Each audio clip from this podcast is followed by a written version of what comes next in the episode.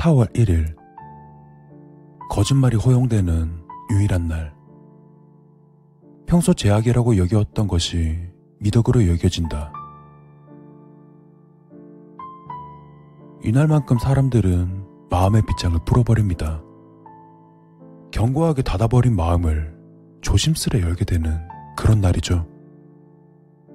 아무리 거짓말을 한다 해도 그것에 근원이 있다는 것조차도 깨닫지 못한 채 다만 마음이 편해지고 싶어서 그렇게 각색을 하는 것인지 모르겠습니다. 그 유혹이란 버티기 힘든 것임은 자명합니다. 저 역시 위처럼 생각함에도 불구하고 이렇게 거짓말을 하려고 글을 쓰고 있으니까요.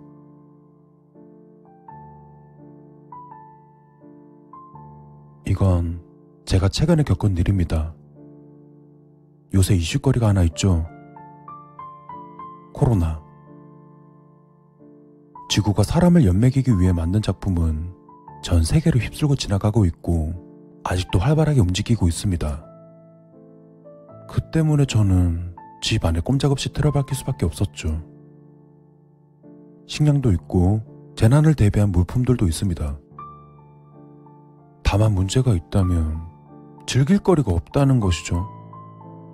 평소 밖에 나가서 활발하게 노는 걸 좋아하는 저로서는 고문도 이런 고문이 없었습니다. 교도소에서 독방으로 이동하면 이런 기분이 들지 않을까 싶을 정도로요. 고가의 낚싯대도 쓸모가 없고 외국에서 주문한 텐트도 또 비싼 값을 주고 산 공구들도 모두 전부 쓸모가 없게 되었습니다. 기분이라도 내려고 집 안에서 텐트를 펴봤지만 뭐 겨울에 방한 텐트 안에서 자는 거랑 별 차이가 없더군요.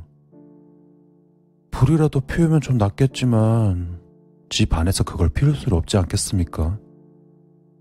이렇게 하루하루 정신적으로 죽어가고 있는 와중에 그저께였던가?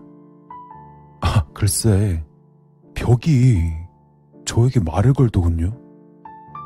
아, 저를 정신병자처럼 보지 마시고요. 오늘이 무슨 날인지 잊지 말라고요. 오늘 만우절입니다. 어쨌든 저에게 말했습니다. 대체 무슨 짓을 하는 거야? 사실 벽이 저한테 불평할 만도 했어요. 너무 할 게 없어서 리모델링을 좀 하려고 했거든요. 저는 리모델링의 기본은 벽이라고 생각하는 사람입니다.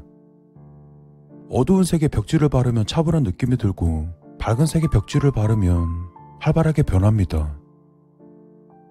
여러분도 공감하지 않나요? 파란색 벽지를 바른 방과 아이보리색 벽지를 바른 방, 또 하얀 벽지를 바른 방을 들어가면 공기부터가 달라져요. 그래서 저는 기존의 벽지를 다 뜯어내고 창고에 처박아 두었던 다른 벽지를 꺼내서 바르기로 마음먹었습니다. 그런데, 오, 뭐야 이건. 벽지를 뜯어보니까, 아니 세상에, 벽면이 평평하지가 않았습니다. 금이 쩍쩍 가 있었고, 튀어나오고, 패여 있었고, 여튼, 음, 최악이었습니다. 하지만 뭐, 어쩔 수 없는 일이었어요. 사람이 어떻게 완벽하겠습니까? 아무리 조심한다고 해도 늦게 마르는 쪽이 있고 빨리 마르는 쪽이 있는 법이죠. 수분이라는 것이 제 컨트롤대로 되지는 않으니까요. 제가 프로도 아니고 그냥 다이를 즐기는 아마추어니까 이 정도는 감안해야 하지 않겠습니까? 저는 그 거슬리는 부분들을 전부 밖으로 빼냈습니다. 근데 빼내고 나니까 여러 가지가 좀 거슬리더라고요. 냄새도 막 아, 좋지 않고 크게 구멍도 뚫려 있고 별로 좋지는 않았습니다. 하지만 얼마 전 구해온 재료를 생각해 보면 큰 오차 없이 멜수 있을 것 같았습니다. 그때 조금 기분이 좋았습니다. 여러분도 USB를 한 번에 꽂는다던가 목공으로 뭐 만들 때 완벽하게 딱 들어맞으면 기분 좋잖아요? 재료를 이용해서 벽을 보수하다 보니까 제 귀에 목소리가 들리더군요. 대체 무슨 짓을 하는 거야? 물론 저 말이 끝은 아니었습니다. 그만두라고. 내 말 안 들려? 혼자 외톨이로 오랫동안 있었던 입장이라 목소리가 좀 다갑게 느껴지긴 했지만 좀 시끄럽긴 했습니다. 그래서 저는 공구들을 이용해서 빠르게 벽을 보수했죠. 아주 매끄럽게 시멘트를 바르고 나니까 목소리도 멈추더군요. 제 풀에 지친 건지 아니면 생각보다 예쁘게 보수된 것에 만족한 건지 아, 아, 그리고 어떻게 됐냐고요?